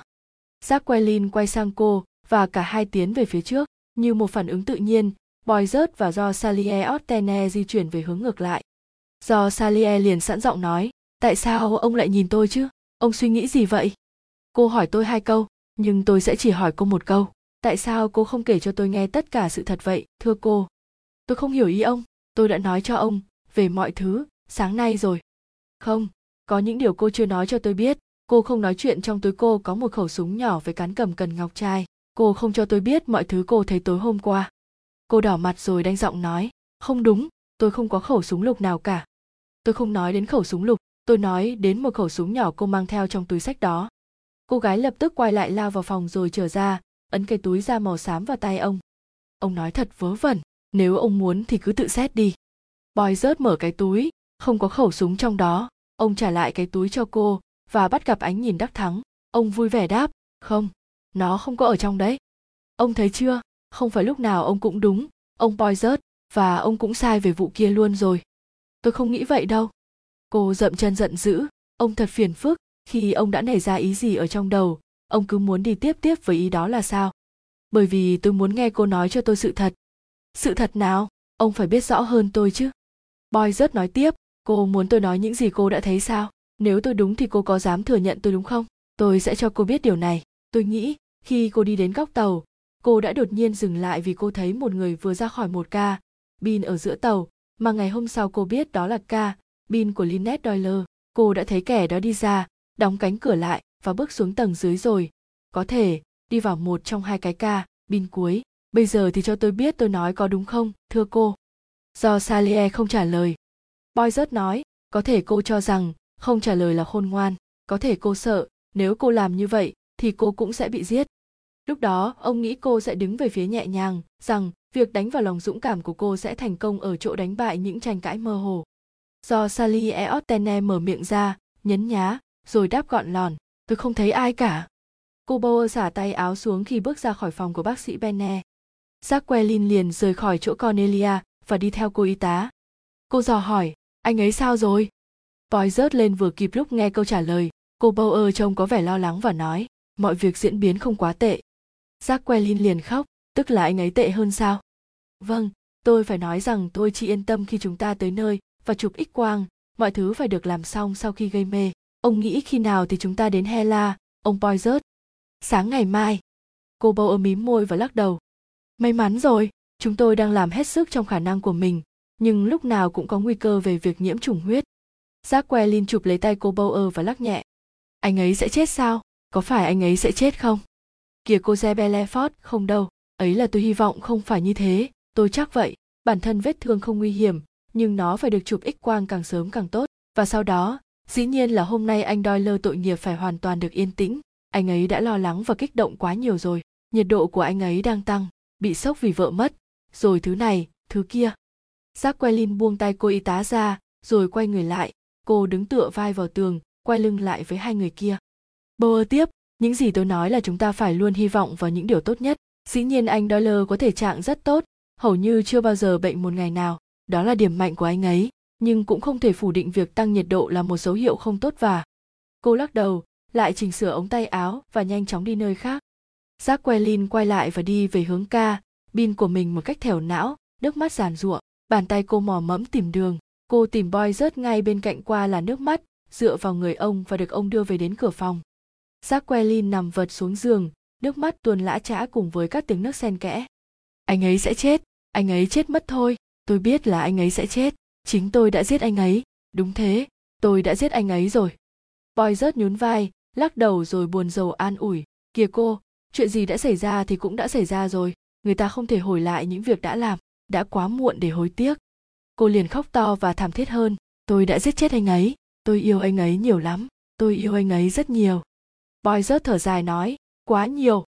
Đó từng là điều ông nghĩ, từ lâu lắm rồi khi ở trong nhà hàng của Lonjin, và bây giờ ông cũng nghĩ như thế. Sau một hồi do dự ông nói, bất cứ giá nào cô cũng không nên nghe những điều cô bộ nói. Các y tá, theo tôi, lúc nào cũng bi quan cả. Các cô y tá ca đêm thì luôn ngạc nhiên khi thấy bệnh nhân của mình vẫn sống sót vào ban đêm. Các cô y tá ban ngày cũng luôn ngạc nhiên khi thấy bệnh nhân còn sống vào ban ngày. Cô thấy đấy, họ biết quá nhiều về các khả năng có thể xảy ra một người lái xe thì thường sẽ nghĩ nếu có một chiếc xe hơi băng ra từ ngã tư nếu một xe tải lùi đột ngột hay là nếu bánh xe của chiếc xe đang tới bị văng ra, hoặc nếu có một con chó nhảy vào đường tôi đang chạy? Ồ thế đấy, tôi có thể bị chết, nhưng người ta cho rằng, khi không có bất cứ chuyện gì sẽ xảy ra, người ta cũng phải đi đến cuối con đường của mình. Nhưng dĩ nhiên, nếu như bị tai nạn hay thấy ít nhất một tai nạn rồi, thì người ta có xu hướng suy nghĩ chiều ngược lại. Jacqueline cười trong nước mắt, hỏi, ông đang cố an ủi tôi phải không, ông Poizert? chỉ có chúa lòng lành biết tôi đang cố làm gì thôi. Lẽ ra cô không nên đi chuyến này ước gì tôi không đi thật tệ quá nhưng sẽ sớm qua thôi. Đúng thế đúng thế. Rồi simon sẽ được đưa đi bệnh viện được điều trị và mọi thứ sẽ ổn.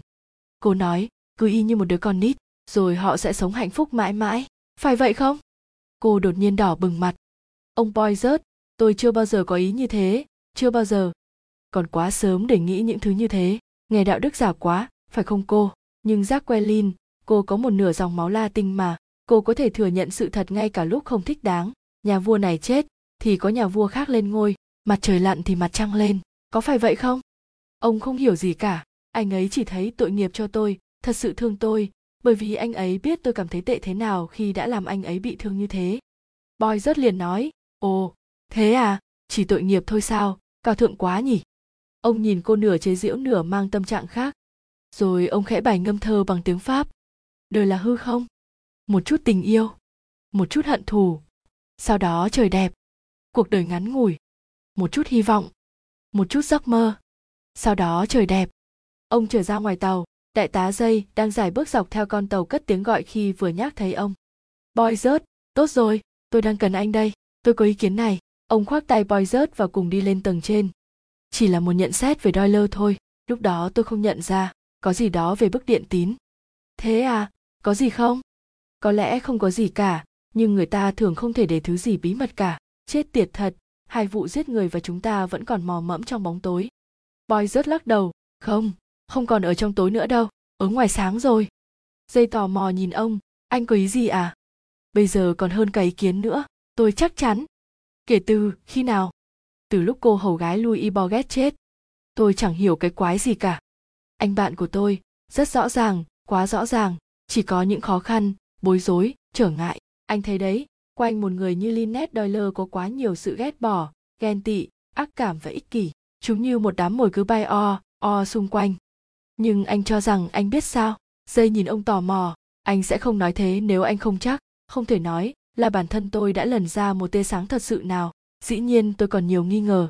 Boy rất ngừng rồi ông đặt bàn tay lên tay dây anh thật là một người tuyệt vời, đại tá của tôi. Anh không nói là, cho tôi biết anh nghĩ cái gì đi anh biết là tôi sẽ nói nếu được nhưng trước tiên phải làm rõ nhiều thứ đã anh hãy suy nghĩ suy nghĩ những điểm tôi sẽ chỉ ra có một số điểm có một câu của cô Ze Belefort nói rằng có ai đó đã nghe lén được câu chuyện của chúng tôi ngay tối ở trong vườn tại A Xuân. Có một câu của anh Tim Aleton về những điều anh nghe được và làm đêm hôm án mạng. Những câu trả lời quan trọng của Louis e. Borges sáng hôm nay. Có một sự thật là bà Aleton uống nước, con trai bà uống whisky và soda, còn tôi uống rượu vang. Thêm vào việc hai chai sơn móng tay và câu ngạn ngữ tôi đưa ra. Cuối cùng là mấu chốt của vấn đề, việc khẩu súng được bọc bởi một khăn tay rẻ tiền và một mảnh vải nhung màu tím và bị ném xuống sông. Dây im lặng trong giây lát rồi lắc đầu. Ông thú nhận không tôi vẫn chưa thấy gì. Xin lỗi tôi biết anh muốn hướng tôi tới cái gì nhưng theo tôi thấy thì đến giờ nó vẫn chưa có tác dụng. Có đó có đó anh chỉ mới thấy một nửa sự thật thôi và hãy nhớ điều này chúng ta phải bắt đầu lại từ đầu bởi vì khởi đầu chúng ta đã hoàn toàn sai rồi. Giấy tức thì nhăn mặt. Tôi quen với chuyện đó rồi. Đối với tôi, những việc trinh thám thường là gạt bỏ hết các khởi đầu sai và bắt đầu lại. Đúng, sự thật là thế, vậy mà nhiều người không làm. Họ chấp nhận một giả thuyết nào đó và cứ thế tuân theo. Nếu có một sự kiện nhỏ không phù hợp, họ sẽ quẳng nó sang một bên. Nhưng thường các sự việc không tuân theo giả thuyết lại quan trọng. Tôi phát hiện ra sự quan trọng của việc khẩu súng biến mất khỏi hiện trường. Tôi biết, nó có ý nghĩa gì đấy nhưng tôi chỉ mới phát hiện được nó cách đây nửa tiếng thôi. Tôi vẫn chưa thấy gì cả. Rồi anh sẽ thấy thôi. Chỉ cần suy nghĩ những điểm tôi đã chỉ ra. Còn bây giờ chúng ta hãy làm rõ vụ bức điện tín. Ấy là nếu vị bác sĩ chấp nhận việc này với chúng ta. Bác sĩ bene vẫn còn không vui. Ông trả lời tiếng gõ cửa của hai người đàn ông bằng gương mặt nhăn nhó. Có chuyện gì thế? Các ông lại muốn gặp bệnh nhân của tôi à? Tôi nói cho các ông biết. Như thế thật không khôn ngoan chút nào cả. Anh ấy đang bị sốt. Hôm nay đã có quá nhiều kích động cho anh ấy rồi dê liền nói, chỉ một câu hỏi thôi, tôi đảm bảo với anh là không hơn nữa đâu. Vị bác sĩ dịch sang một bên, vẫn cảm giảm khó chịu, hai người kia liền bước vào trong ca. Bin, bác sĩ benne vừa lầu bầu vừa đi ra, tôi sẽ quay lại trong 3 phút, và sau đó, dĩ nhiên, các anh phải rời khỏi đây ngay. Và họ nghe thấy tiếng ông đi sầm sập xuống tầng dưới. Simon doyle hết nhìn người này đến người kia rồi hỏi vâng có chuyện gì thế? Dây trả lời, một việc nhỏ thôi, mới vừa nãy các anh phục vụ có báo cáo với tôi là ngài Di Chetty đã rất khó chịu. Anh nói rằng, nó không làm anh ngạc nhiên, vì anh biết ông ta rất nóng tính, và ông ta đã thô lỗ với vợ anh vì bức điện tín gì đó. Anh có thể cho chúng tôi biết về chuyện đó không? Đơn giản thôi, lúc đó là ở qua đi hafa chúng tôi vừa trở về từ gành thác. Lynette nghĩ rằng, cô ấy thấy một bức điện tín cho mình ở trên tàu. Các ông cũng thấy đấy, cô ấy quên đã không còn mang họ Ria nữa và lại Di Chetty và Di ai nhìn cũng hơi giống nhau khi chúng được viết ngoái bằng tay. Do đó, cô ấy đã xé nó ra, không biết đầu đuôi như thế nào. Và lúc đang còn chưa hiểu gì về nó thì Di Chetty đã đến bên cạnh, giật bức thư khỏi tay cô ấy và nổi cơn tam bành cô ấy liền đi theo xin lỗi, nhưng ông ta đã cư xử rất thô lỗ. Dây hít một hơi sâu hỏi, vậy anh doyle, anh có biết gì về nội dung của bức điện tín đó không? Có chứ, Lynette đã đọc một phần. Bức điện tín ghi. Anh ngừng lời bên ngoài chợt có tiếng động một giọng tông cao đang tiến nhanh đến ông boy rớt và đại tá dây ở đâu thế tôi phải gặp họ ngay lập tức điều này rất quan trọng tôi có một thông tin sốt dẻo tôi họ đang ở chỗ anh Doyle à? Bene hồi nãy không đóng cửa, chỉ có tấm rèm tre ở lối ra vào. Bà Ottene vén nó sang một bên, rồi bước vào như cơn lốc. Mặt bà đỏ bừng bừng, chân đi loạn choạng, từ ngữ có vẻ không kiểm soát được. Bà thống thiết nói, anh Doyle, tôi đã biết ai giết vợ anh rồi. Cái gì? Simon chân chân nhìn bà, cả hai người kia cũng vậy. Bà Ottene gạt ngang ba người họ bằng cái nhìn đắc ý. Bà đang vui, rất vui. Bà nói, đúng, giả thuyết của tôi rất rõ ràng. Những biểu hiện đầu tiên dường như không thể, nhưng thật tuyệt, nó lại là sự thật. Dây liền nghiêm nghị nói, tôi có thể hiểu rằng bà đã có chứng cứ trong tay để chỉ ra ai là kẻ giết cô Doyle phải không? Bà Ottene liền ngồi xuống ghế và nghiêng người về trước, gật đầu xác nhận. Dĩ nhiên là tôi có chứ. Các ông cũng đồng ý rằng kẻ giết Louis E. Borget cũng chính là kẻ đã giết Lynette Doyle, rằng hai vụ này đều do cùng một bàn tay thực hiện phải không? Simon vội vàng đáp, đúng, đúng, dĩ nhiên, điều đó cũng hợp lý, bà tiếp đi. Vậy thì khẳng định của tôi đúng rồi, tôi biết ai giết Louis E. Borget, sau đó tôi biết ai đã giết Lynette Doyle. Dây liền nghi ngờ hỏi, ý bà là bà đoán được ai giết Louis E. Borget. Bà liền hùng hổ quay sang ông. Không, tôi biết chính xác, chính mắt tôi đã thấy người đó. Simon cảm thấy phát sốt và la to lên, vì chúa, hãy kể từ đầu đi. Bà nói là bà biết người đã giết lui E. Ư. Bà Ottene gật đầu. Tôi sẽ kể cho mọi người nghe chính xác điều gì đã xảy ra. Đúng, không nghi ngờ gì nữa, bà đang rất vui, đây là thời khắc của bà, sự chiến thắng của bà. Chuyện gì nhỉ, khi mà sách của bà không còn bán được, khi lũ độc giả ngu ngốc kia đã từng mua và đọc chúng một cách ngấu nghiên, bây giờ lại quay sang một niềm yêu thích mới. Salome Ottene sẽ lại một lần nữa trở nên nổi tiếng, tên của bà sẽ xuất hiện trên các tờ báo, bà sẽ là nhân chứng chính cho việc cáo buộc tại phiên tòa. Bà hít một hơi sâu rồi bắt đầu. Đó là lúc tôi xuống đi ăn trưa, khi ấy tôi chưa muốn ăn, vẫn còn sợ sau tấn thảm kịch mới xảy ra. À, thật ra tôi không cần lòng vòng như thế. Nửa đường đi, tôi chợt nhớ ra mình quên. Ơ, thứ gì đó ở trong ca, bin. Tôi bảo do Salie cứ đi xuống tiếp một mình, và nó đã làm như thế. Bà Ottene ngừng lại trong giây lát. Bức màn ngay cửa khẽ lay động như bị gió thổi, nhưng không ai trong ba người đàn ông nhận ra điều đó. Tôi, ơ, bà Ottene lại ngừng lời, đây là điểm hơi khó nói, nhưng cũng phải được thực hiện. Tôi, ơ, có một cuộc hẹn với một trong, ơ, những người của nhà tàu, anh ta sẽ, ơ, đưa tôi thứ tôi cần, nhưng tôi không muốn con gái mình biết, thế nào, nó cũng sẽ rất khó chịu. Chuyện này có vẻ không ổn lắm, nhưng bà đang cố nghĩ cái gì đó tốt hơn trước khi sự thật bị phơi bày. Dây nhướng mày ngầm hỏi Boy rớt. Boy rất khẽ gật đầu, miệng ông thể hiện chữ, rượu. Tấm rèm cửa lại rung rinh, ở giữa nó và cánh cửa có vật gì đó phát ra ánh xanh kim loại. Bà Ottene tiếp tục, việc gặp đó đòi hỏi tôi phải đi đến cuối con tàu ở tầng dưới, và tôi có thể tìm gặp người đang đợi mình ở đó. Lúc tôi đi dọc theo thân tàu, có một cửa ca, pin mở ra và có ai đó đang nhìn ra ngoài. Chính là cô gái này, cô Louis Borget, hay bất kỳ tên gọi nào của cô ấy. Dường như cô ấy cũng đang đợi ai. Khi thấy tôi, trông cô có vẻ thất vọng và quay ngoắt vào trong phòng. Dĩ nhiên tôi không nghĩ gì về điều đó. Tôi đi tiếp cho đến khi nhận được thứ từ người đàn ông. Tôi trả tiền và, ơ, chỉ nói một từ với anh ta. Rồi tôi quay về. Ngay vừa lúc tôi đến góc tàu, tôi đã thấy người gõ cửa phòng cô hầu gái và đi vào trong. Dây liền hỏi, và người đó là... Bang! Tiếng nổ vang khắp phòng cùng với mùi khét lẹt lan tỏa khắp nơi. Bà Ottene đảo đầu sang hai bên như thể đang yêu cầu một điều gì đó đặc biệt, rồi người bà đổ ập về phía trước, ngã vật xuống đất. Phía sau tay bà có một dòng máu chảy ra từ một lỗ tròn nhỏ. Không khí im lặng tê người, rồi cả hai người đàn ông vội vã nhảy bổ ra khỏi chỗ của mình. Cái xác của người phụ nữ hơi cản trở họ một chút, dây bước qua người bà, còn boy rớt nhảy như một con mèo ra khỏi cửa, lao về phía bong tàu. Bên ngoài không có bóng dáng một ai, ở dưới sàn, ngay trước ngạch cửa là khẩu súng côn. Boy rớt nhìn về hai phía, đều trống rỗng, rồi viên thám tử đi về phía cuối tàu. Ngay ở khúc cua, ông gặp Tim Aleton đang chạy hết tốc lực từ phía ngược lại. Tim nói không ra hơi, có chuyện quái quỷ gì thế? Boy rất nghiêm giọng hỏi, anh có thấy ai trên đường tới đây không? Thấy ai ư? Không. Vậy thì đi với tôi. Ông liền nắm cánh tay anh kéo đi. Bây giờ đã đông đúc hơn. Do Salier, Jacqueline và Cornelia đã chạy nhanh ra khỏi ca, bin của mình. Nhiều người cũng đang ùa tới từ phòng lớn. Ferguson, Simfanthor và bà Aleton. Giấy đứng ngay chỗ khẩu súng. Boy rớt quay đầu lại và hỏi Tim Aleton, anh có cái găng tay nào trong túi không? Tim lục lọi rồi nói, vâng, tôi có. Boy rớt nhận lấy từ anh, mang nó vào và kiểm tra khẩu súng lục. Dây cũng làm tương tự, những người khác thì nín thở theo dõi dây nhận định hắn ta không thể chạy đường khác được phan tho và ferguson đang ngồi trong phòng khách họ chắc hẳn phải thấy hắn boy rớt liền tiếp và anh Aleton sẽ ghi nhận được nếu hắn chạy phía sau. Rơi chỉ vào khẩu súng nói, khá thú vị đây vì chúng ta vừa mới thấy nó không lâu, nhưng dẫu sao cũng phải chắc ăn. Ông gõ cửa phòng của benton nhưng không có trả lời. Ca, bin không có người. Dây liền bước tới chiếc tủ ở bên phải và giật ngăn tủ ra. Khẩu súng đã biến mất. Dây liền nói, xong, bây giờ thì benton đang ở đâu?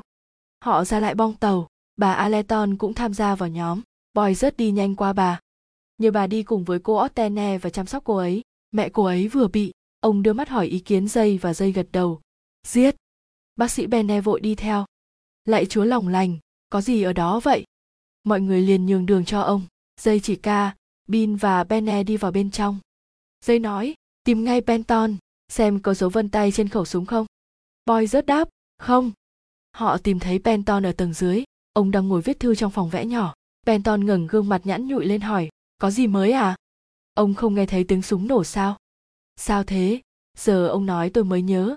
Hình như tôi có nghe thấy một tiếng bang gì đó, nhưng tôi không bao giờ tưởng tượng này nọ. Ai bị bắn thế? Bà ottene. Bà ottene. Benton la lên ngạc nhiên. Ô, ông thật sự làm tôi ngạc nhiên đấy. Bà ottene ông lắc đầu. Tôi không hiểu. Rồi ông thấp giọng tiếp. Có vẻ như, các ông ơi, trên tàu này có kẻ cuồng sát. Chúng ta phải tổ chức phòng thủ ngay. Dây liền hỏi ông benton, ông ở trong phòng này bao lâu rồi? Sao? Để tôi xem. Benton xoa cầm khoảng hơn 20 phút. Và ông không rời phòng chứ? Sao? Không, dĩ nhiên là không rồi. Ông thắc mắc nhìn hai người. Dê liền nói, benton, ông biết đó, bà ottene bị giết bởi khẩu súng của ông. Ông bnninGTON bị sốc và không thể nào tin được chuyện đó. Ông lắp bắp, các ông, tại sao chứ? Chuyện này rất nghiêm trọng thật sự rất nghiêm trọng. Thật sự nghiêm trọng cho ông ông benton à? Cho tôi ư? Benton nhớ mày ngạc nhiên. Nhưng các ông đáng quý của tôi tôi ngồi trong phòng này viết thư khi súng nổ mà. Liệu ông có bằng chứng cho việc này không? Benton lắc đầu. Sao? Không không có. Nhưng rõ ràng là không thể nào tôi lên tầng trên, bắn người phụ nữ tội nghiệp. Và dù gì đi nữa, tại sao tôi lại phải bắn bà ấy chứ? Rồi lại xuống đây mà không bị ai thấy? Ở thời điểm này luôn có nhiều người ở trong phòng lớn mà. Thế anh lý giải như thế nào về việc súng của mình bị sử dụng? Vâng tôi đáng bị trách trong trường hợp này. Thật ra, ngay sau khi lên tàu ít lâu, mọi người đã có cuộc trò chuyện rôm rả. Theo tôi nhớ là về vũ khí, rồi tôi cũng đề cập đến chuyện tôi thường mang theo một khẩu súng lục khi đi du lịch. Có những ai ở đó? Tôi cũng không nhớ chính xác lắm. Tôi nghĩ là hầu hết mọi người cũng khá đông. Rồi ông khẽ lắc đầu và nói, tại sao chứ? Vâng tôi đáng bị trách lắm ông tiếp tục đầu tiên là linnet rồi cô hầu gái của linnet và bây giờ là bà Ottene, có vẻ như không có lý do nào cả nhỉ. Dê liền nói, có lý do chứ? Có ư? Đúng, bà Ottene đang kể cho chúng tôi rằng bà đã thấy một người nào đó vào ca, bin của Louis. Ngay trước khi bà nói tên của người đó ra, thì bị bắn chết. Andrew Penton rút ra một chiếc khăn tay lụa tốt lau chán. Ông lẩm bẩm, tất cả việc này thật tồi tệ. Boy rất đề nghị, ông Penton, tôi muốn thảo luận cùng ông một số điểm của vụ này. Ông có thể đến ca, bin của tôi trong khoảng nửa tiếng nữa được không? Tôi rất sẵn lòng. Nhưng giọng của Penton lại không vui chút nào, và nhìn ông cũng không thấy sự sẵn lòng đó. Dây và Boy rất nhìn nhau rồi nhanh chóng bỏ đi. Ông già gian xảo này, Dây nhận định, sợ rồi ư. Boy rất gật đầu, đúng, ông Benton của chúng ta không được vui. Ngay khi họ vừa trở lại lên tầng thượng, bà Aleton liền bước ra nhìn Boy rớt rồi ra dấu gọi ông lại. Thưa bà, con bé tội nghiệp đó, ông Boy rớt, hãy cho tôi biết có ca, bin đôi nào rộng không để tôi có thể an ủi con bé. Con bé không nên quay lại căn phòng đã ở cùng với mẹ, còn phòng của tôi lại là phòng đơn. Chuyện đó có thể sắp xếp được, bà thật tốt quá. Chỉ là chuyện hợp lẽ thôi, ngoài ra tôi cũng quý con bé lắm, tôi luôn thấy thích nó. Cô ấy có buồn không? Rất buồn, con bé dường như đã hoàn toàn hết mình cho người mẹ đáng ghét đó. Điều đó thật cảm động, tim nói rằng nó nghĩ bà ấy nghiện rượu, điều đó có đúng không? Boy rất gật đầu. Ô, tội nghiệp bà ấy, tôi cho rằng không nên đánh giá bà này nọ, nhưng cô bé đó chắc hẳn đã sống rất khổ sở. Đúng thế đấy, thưa bà, cô ấy rất hãnh tiến và rất trung thành. Tôi thích thế, tôi muốn nói là sự trung thành đó mà, bây giờ chuyện đó đã trở nên lỗi thời. Con bé có bản tính khá khác lạ, hãnh tiến, bảo thủ, bướng bỉnh, và cũng rất mềm lòng tôi nghĩ rằng mình đã trao cô ấy cho đúng người rồi thưa bà đúng thế, đừng bận tâm, tôi sẽ chăm sóc con bé, tôi sẽ cho con bé điểm tựa cảm thông nhất. Bà aleton quay trở lại ca, bin, còn boy rớt quay trở lại hiện trường. Cornelia vẫn còn đứng đó với đôi mắt ngơ ngác, tôi không hiểu ông boy rớt làm sao mà kẻ bắn cô ấy lại có thể chạy thoát mà không ai nhìn thấy chứ? Đúng, bằng cách nào? Giác que lin lặp lại. Boy rớt liền đáp à nó không hẳn là chưa biến mất như cô nghĩ đâu, có ba cách khác nhau mà kẻ giết người có thể dùng giác que lin ngạc nhiên hỏi, ba cách ư? Cornelia thắc mắc, hắn có thể chạy bên trái hoặc chạy bên phải, tôi không thấy còn đường nào khác nữa.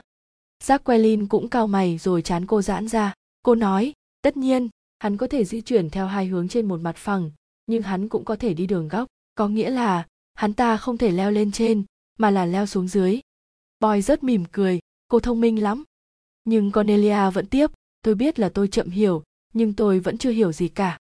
Jacqueline liền đáp, bạn thân mến, ý ông Poizert là hắn ta có thể đu theo thành tàu rồi nhảy xuống tầng dưới đấy. Cornelia thở hắt ra, ôi trời, tôi chưa bao giờ nghĩ đến thế, chắc hẳn hắn ta rất nhanh, hắn ta đã làm như vậy thật sao? Tim aleton liền xen vào, hắn ta có thể hành động dễ dàng ấy mà, hãy nhớ rằng sau một việc như thế này, luôn có một khoảng thời gian bị sốc, người ta nghe tiếng súng nổ sẽ bị bất động trong giây lát. Đó có phải là kinh nghiệm của anh không, anh aleton vâng đúng thế tôi đứng như thằng ngơ khoảng 5 giây, sau đó thì tôi chạy lòng vòng trên bong tàu.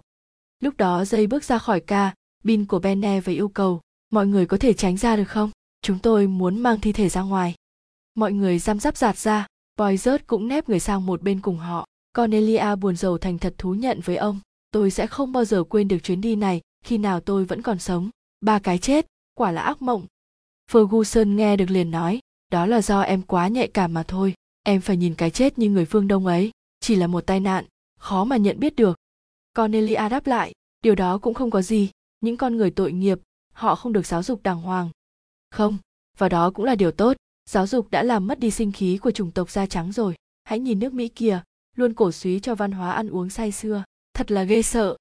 Cornelia đỏ mặt nói, anh nói vớ vẩn quá. Mỗi mùa đông tôi đều tham dự các lớp về nghệ thuật hy lạp và thời phục hưng. Tôi cũng đã đến các buổi nói chuyện về những người phụ nữ nổi tiếng trong lịch sử.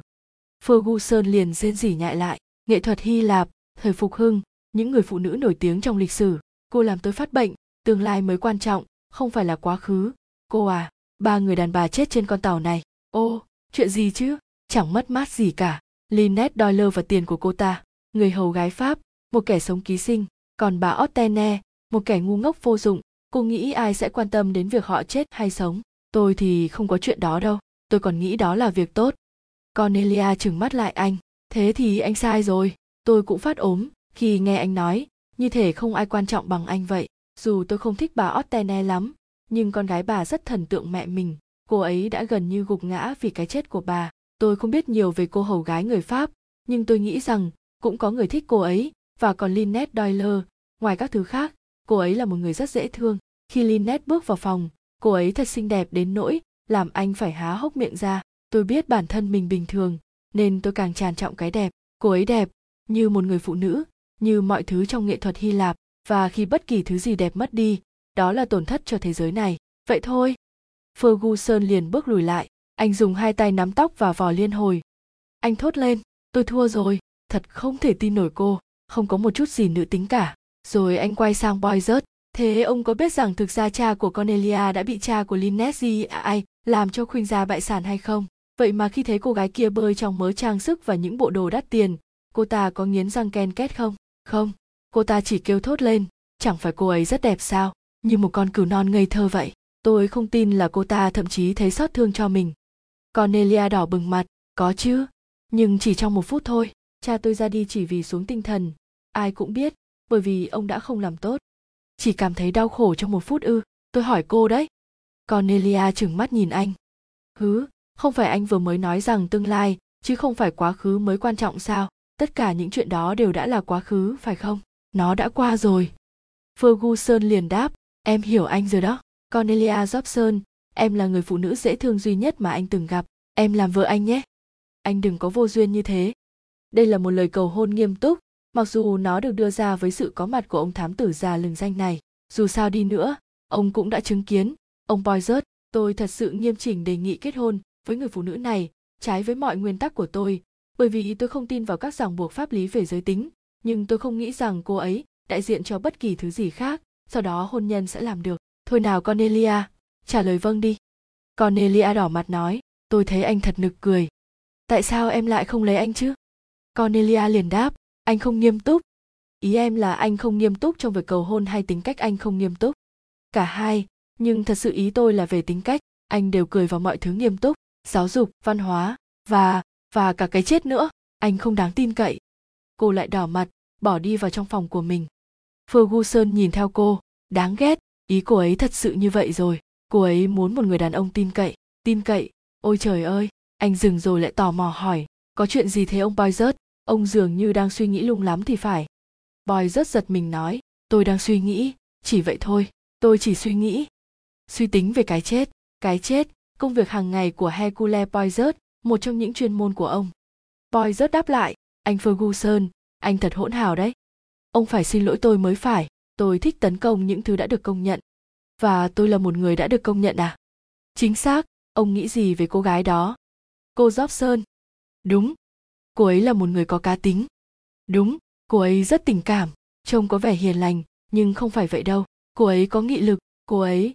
Ồ, chết tiệt, tôi thật sự muốn có cô gái đó. Có lẽ, sẽ không phải là một nước cờ tệ nếu tôi nói chuyện thẳng thắn với bà cô già kia. Nếu tôi có thể một lần để Cornelia hiểu tôi, nó có thể giúp tôi bỏ được một số rào cản với cô ấy. Người thanh niên sau đó liền quay gót đi về phía phòng lớn. Bà Van Truy Le đang ngồi ở góc phòng quen thuộc, trông bà lúc này có vẻ hung tợn hơn mọi khi. Bà đang theo thùa. Ferguson bước đến chỗ bà. Hercule Poirot bước vào một cách nhẹ nhàng, tìm một chỗ ngồi kín đáo ở góc xa và vờ như đang say mê đọc tạp chí. Xin chào bà Van Truy Le. Bà Van Truy Le ngước mắt lên một chút rồi lập tức nhìn cụp xuống, lạnh lùng đáp. Ơ, xin chào. Bà Van Truy Le, hãy nhìn đây, tôi muốn trao đổi với bà về một chuyện rất quan trọng. Chuyện là như thế này, tôi muốn cưới người cháu của bà. Lập tức cuộn len của bà Van Truy Le bị rớt xuống đất và lan tròn trên nền nhà. Bà đáp lại với giọng hàn học, anh bị mất trí rồi, anh bạn trẻ. Không đâu, tôi quyết tâm sẽ cưới cô ấy, tôi đã ngỏ lời với cô ấy rồi. Bà Van Truy Le lạnh lùng nhìn anh trên dưới một lượt với một sự thích thú như thể bà đang theo dõi một sinh vật lạ. Vậy sao? Và tôi cho rằng nó đã đuổi anh đi chứ gì. Cô ấy đã từ chối tôi. Hiển nhiên thôi. Chẳng hiển nhiên chút nào cả, tôi sẽ hỏi cô ấy cho đến khi được đồng ý mới thôi. Tôi đảm bảo với anh rằng tôi sẽ bảo vệ đứa cháu của mình khỏi mọi sự hành hạ, bà Van Truy Le cay nghiệt nói. Sao bà lại không ủng hộ tôi? Bà Van Truy Le hơi nhướng mày lên và kéo mạnh cuộn len, chuẩn bị thu nó lại và kết thúc cuộc nói chuyện. Ferguson vẫn tiếp tục, nói đi chứ, tại sao bà không ủng hộ tôi? Rõ ràng quá mà, anh, ơ, tôi chưa biết tên anh nhỉ. Ferguson. Bà liền lặp lại cái tên một cách chán ghét, anh Ferguson, những câu hỏi như thế không đáng hỏi. Ferguson tiếp tục, ý bà là tôi không tốt với cô ấy sao? Tôi nghĩ chuyện đó phải hiển nhiên với anh chứ. Thế tôi không tốt ở điểm nào? Bà Van Truy Le lại không trả lời, tôi có đủ hai chân hai tay sức khỏe tốt và đầu óc nữa. Có gì không ổn à? Có một thứ gọi là vị trí xã hội đấy anh ferguson ạ. Vị trí xã hội là thứ chết tiệt. Cánh cửa mở ra và cornelia bước vào. Cô đứng chết lặng khi thấy bà dì marie ghê gớm đang nói chuyện với người có tình ý với mình. Ferguson tỏ ra thái quá liền quay đầu lại la lớn. Lại đây cornelia anh sẽ hỏi cưới em theo cách truyền thống nhất bà van truy le liền nói với giọng khó chịu, cornelia, bộ cháu đã khuyến khích anh bạn trẻ này à? Cháu? Không, dĩ nhiên là không, ít ra là thế, không hẳn vậy, ý cháu. Ý cháu sao? Ferguson liền đỡ lời, cô ấy không khuyến khích tôi tôi tự làm tất cả, cô ấy không hề thúc ép tôi, bởi vì cô ấy có trái tim rất nhân hậu.